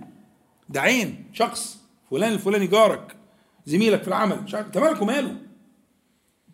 تدعوه تسعى في إصلاحه أهلا وسهلا لكن تحكم عليه. فالبلوغ الصحيح لا يعلمه إلا الله سبحانه وتعالى وهذا في قلبه ولا يتطرق. أنا علي أن أسعى في هذا البلوغ الصحيح. لكن الحكم لله سبحانه وتعالى. دكتور اتفضل. ال- ال- الكلمة أو ال- في حديث النبي عليه والسلام لا يسمع به اللي هو والذي نفس محمد بيده لا يسمع به أحد من هذه الأمة يهودي يهودي ولا نصراني ثم يموت ولم يؤمن بالذي أرسلت به إلا كان من أصحاب النار. نعم. هنا السماع المقصود به. آه طبعا. ما هو ده حديث من ارجع بقى لل... أنا المواضع اللي دليتك عليها. أنا دليتك على كم موضع ها؟ الطلبة اللي حاضره قلت لكم ثلاث أماكن. أول حاجة قلت لكم ابن كثير في في تفسير آية الإسراء وقلت لكم آه، آه، الشنقيطي وقلت لكم آه، هداية الحيارة في أجوبة اليهود والنصارى بتاع ابن القيم. دول مطولات دول مطولات وفي مختصرات. لكن أرجع لدول هتلاقي كل كل ده مذكور. و و ولا يسمع به يعني سمعا صحيحا بلوغا صحيحا. لازم يقيد. وده كتير جدا في القرآن والسنة. لا بد من تقدير وصف هذا ال- البلوغ. لا يسمع به يعني سماعا صحيحا. يناسب عقله وفهمه ولغته ولسانه. لازم. وإلا يسمع بيتم ما قلت لك ارجع المصورات الفيديوهات ارجعوا لها. والله ناس كتير يقول له دي أكلة إيطالية. يقول له what's يقول له دي أكلة إيطالية عارفها. مش دي اللي مكرونة مش عارف إيه. واحد يقول له تسمع دي, دي ماركة عربيات. إي والله. في ال underground كده في الم... واقف واحد بميكروفون كده عشان عايز يثبت للناس الحاجة دي يفهموا يصدقوه الناس اللي راح تركب القطر عادي كده يقول له واتس اسلام واحد يقول له ماركه عربيه واحد يقول له واحد يقول له ده دين من آه أنا عارفه ده دين من من أديان ال- الهند. الهند طبعا فيها أكتر من 3000 دين 3000 ملة يعني ها؟ فواحد من 3000 يعني إيه مشكله يعني؟ آه آه لا ده بدا بقى المثقف قوي. يقول له ده دين آه دين دي من من الأديان الموجودة في في في شبه القارة الهندية. وطبعا الهند فيها 3000 دين يعني آه واحد من 3000 توجع دماغي إيه؟ وسع بقى عشان الحق القطر عادي خالص مسألة كده. هم؟ بس مش من 3000 دي. أنا المهم يعني الشاهد فإيه؟ آه، آه، آه، توصل للمعنى ده يبقى كويس إن شاء الله. ها عايز تقول إيه، ساعات بيجي لي اتنين متخاصمين عشان اصل ما بينهم ممكن يكونوا اطفال أو يكونوا اصدقاء وكده فانا في الحالة دي بكون في مقابل القاضي فهل اهرب يعني أو- لا لا خليه في مقام المصلح مالكش دعوة بالقاضي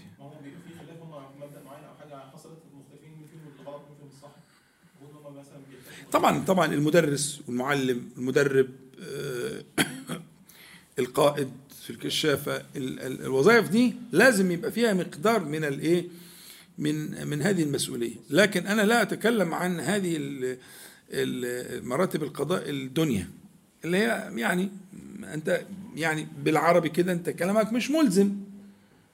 يعني انت يعني اي ده إلزام ال- أقصد إلزام اختياري يعني. إلزام اختياري. لكن لو واحد فيهم رفض يلتزم بكلامك هتعمل فيه إيه؟ يعني مش خلاص يبقى انت مش قاضي. القاضي اللي ما يلتزمش بكلامه بيسجنه ويلزمه. وانت مش كده. الحمد لله. فانت اخرك هنصفك بالمصلح.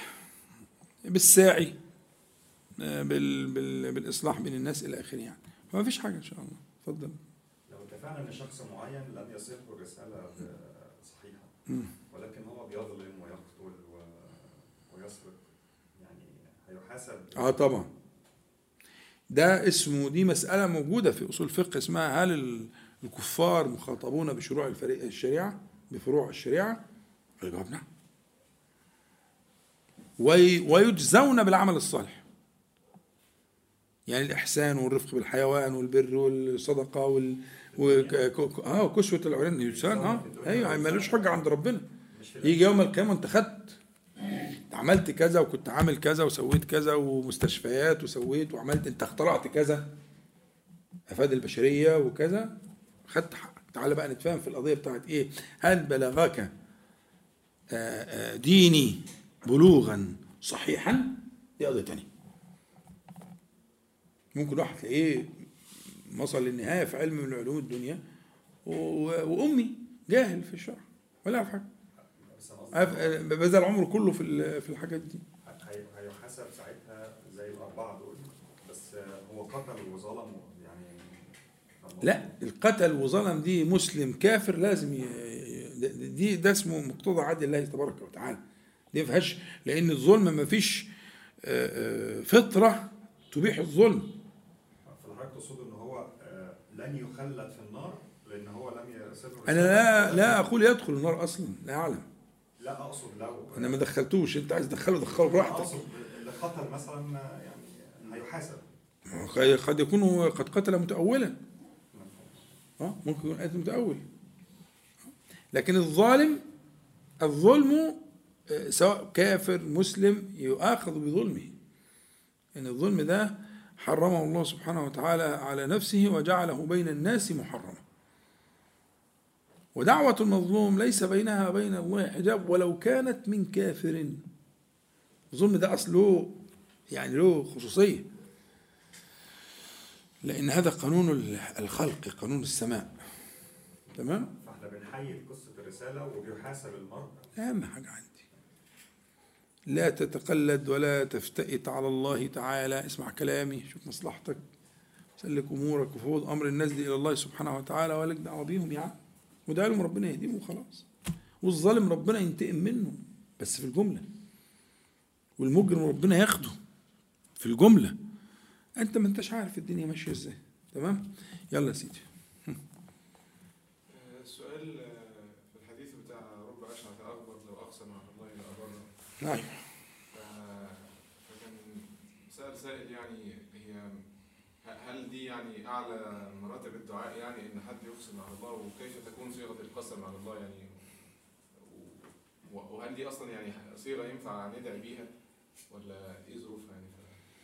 طيب السؤال عشان اللي ما سمعش السؤال بيسأل عن آه، آه، رب أشعث أغبر آه، ذي تمرين مدفوع بالأبواب لا يؤبه به. الآخر روايات كتير. ها؟ لو أقسم على الله لأبره السؤال هنا بقى لو أقسم على الله لأبره لأنه راجل صالح يعني. بينه وبين الله تعالى عمار. عمر الله عمر الذي بينه وبين الله تبارك وتعالى. فلو أقسم على الله لأبر السؤال هل دي أعلى الرتب في الدعاء؟ والسؤال وكيف تكون؟ مش كده و- وهل تستعمل؟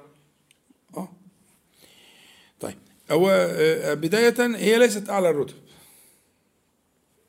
لأن أعلى الرتب في الدعاء والذكر هي حال النبي محمد صلى الله عليه وسلم. وأنا لا يحضرني الآن أن النبي صلى الله عليه وسلم أقسم على الله تعالى. فهي ليست الأعلى. الأعلى والأكمل والأتم هو حال محمد صلى الله عليه وسلم. حتى أنا كان في واحد آه، من ولادي يعني. من ولاد المقربين. كان عزم مش عارف بقى ندر ولا عزم حاجة زي كده يعني إنه يصوموا ويفطر يوم. يصوموا يوما ويفطروا يوما على أساس إن ده إيه؟ خير الصيام. صيام داود فبعدين تعسر. ثم تعسر. فجاء مستغيثا. إنه خايف يخل فيما بينه وبين الله تعالى. فقلت له لا ال ال ال- الحديث في وصف إن أفضل الصيام خير الصيام صيام داود كان يصوم يوما ويفطر يوما. هذا آه، في تقدير محذوف. بعد صيام النبي صلى الله عليه وسلم. لأن أكمل الهادي وأتم الهادي وأحسن الهادي وأقرب الهادي وأنفع الهادي وأبقى الهادي هدي محمد صلى الله عليه وسلم. ولم يكن يصوم يوما ويفطر يوما. فهو خير الصيام في من كان قبلكم. خير الصيام بعد صيام محمد صلى الله عليه وسلم. فده الفرق. فقلت له أنت فهمت غلط. عايز تجيب أتم الصيام كان يصوم حتى نقول لا يفطر. وكان يفطر حتى نقول لا يصوم إلا يومين إن كان في صيامه وإلا صامهما الاثنين والخميس. وكان يأمر بصيام ثلاثة أيام في الشهر تذهب وحر الصدر اللي هي الأيام القمرية. 13 و14 و15 فقلت له يا ابني أنت لو صمت الاثنين والخميس وصمت 13 و14 و15 أنت كده إيه؟ ده الأك... الأكمل والأتم. ده حال النبي محمد صلى الله عليه وسلم. يجي بقى شوية صيام كده يجي ورا بعض محرم ربنا يكرمك وتصومه كله ماشي أغلبه إلا يوما شعبان. كده هي دي سنة النبي عليه الصلاة والسلام. لكن ليس الكمال في صيام يوم وفطر يوم. لا خطأ. ليس الكمال. فالفكرة بس إن إحنا يعني إيه؟ الجواز جائز. اللي أنت بتقولها إيه ده جائز. لكن ليس هو الكمال. الكمال أنا إيه بقى حكاية اللي هو إيه؟ يقسم على الله تعالى. آه موجود في البخاري. والله لا تكسر سن الربيع. لما كان في القصاص. فبيبقى ده بيسموه الإدلال على الله. يعني واحد إيه آه، طمعا في كرم الله تعالى. أطمعه الله تعالى بإكرامه فطمع. فتح له بابا فدخل. فاهمين؟ هو ده ما زيدش عن كده. لكن ليس هو المختار. المختار التوسل إلى الله تبارك وتعالى باسمائه وصفاته. أدعوك بأني أشهد أنك أنت الله لا إله إلا أنت الأحد الصمد الذي لم يلد ولم يولد ولم يكن له كفوا أحد. كذا وكذا وكذا. هو ده. دي سنة النبي صلى الله عليه وسلم. الذي أقرها فسمعها فرض- فرضاها فرضيها صلى الله عليه وسلم. آه زي الفل. كده ماشي مظبوط إحنا كده في الطريق المظبوط. أن تتوسل إلى الله سبحانه وتعالى في دعائك بأسمائه وصفاته. ثم الرتبة اللي بعديها أن تتوسل إلى الله تبارك وتعالى في دعائك بعملك الصالح اللي هي إياك نعبد وإياك نستعين. يعني لا نعبد أحدا سواك ولا نستعين بأحد غيرك. كده مظبوط. يبقى كده إيه؟ الرتبة الثانية يبقى الرتبة الأولى اللي هو من أول بسم الله الرحمن الرحيم الحمد لله رب العالمين الرحمن الرحيم مالك يوم الدين. دي الرتبة الأولى. أعلى الرتب. وكل ذلك في الفاتحة. اللي هي إيه؟ التوسل إلى الله تبارك وتعالى بأسمائه وصفاته. الرتبة الثانية أن تتوسل إلى الله سبحانه وتعالى بالعمل الصالح. وقصة الثلاثة الذين أو إلى الغار وتوسلوا بأعمال صالح. اللهم إن كنت تعلم أني ما فعلت ذلك إلا كذا كذا فتتحرك الصخرة تتحرك الصخرة. أي دائس وفي الفاتحة. إياك نعبد وإياك نستعين. الرتبة الثالثة من التوسل أن تتوسل بدعاء الصالحين اللي هي النون بتاعت نعبد والنون بتاعت نستعين وآمين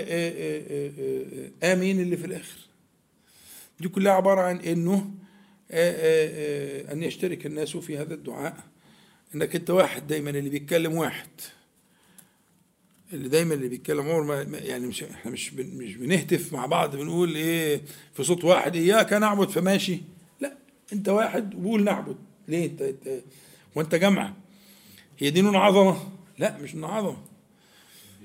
دي نون ذلة. أنت اللي فاهم غلط.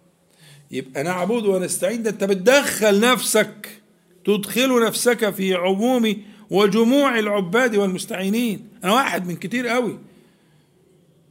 لما تاخد بإيد دول خد بإيدي معاهم. أنا غلبان. أنا مسكين. بلاش غلبان دي. مش غلبان ده الشيطان. أنا مسكين. أنا مسكين. فخذ بيدي فأنا المسكين. الضرير. ماشي؟ حلو كده. يبقى الثلاثه موجودين في الفاتحة. مظبوط؟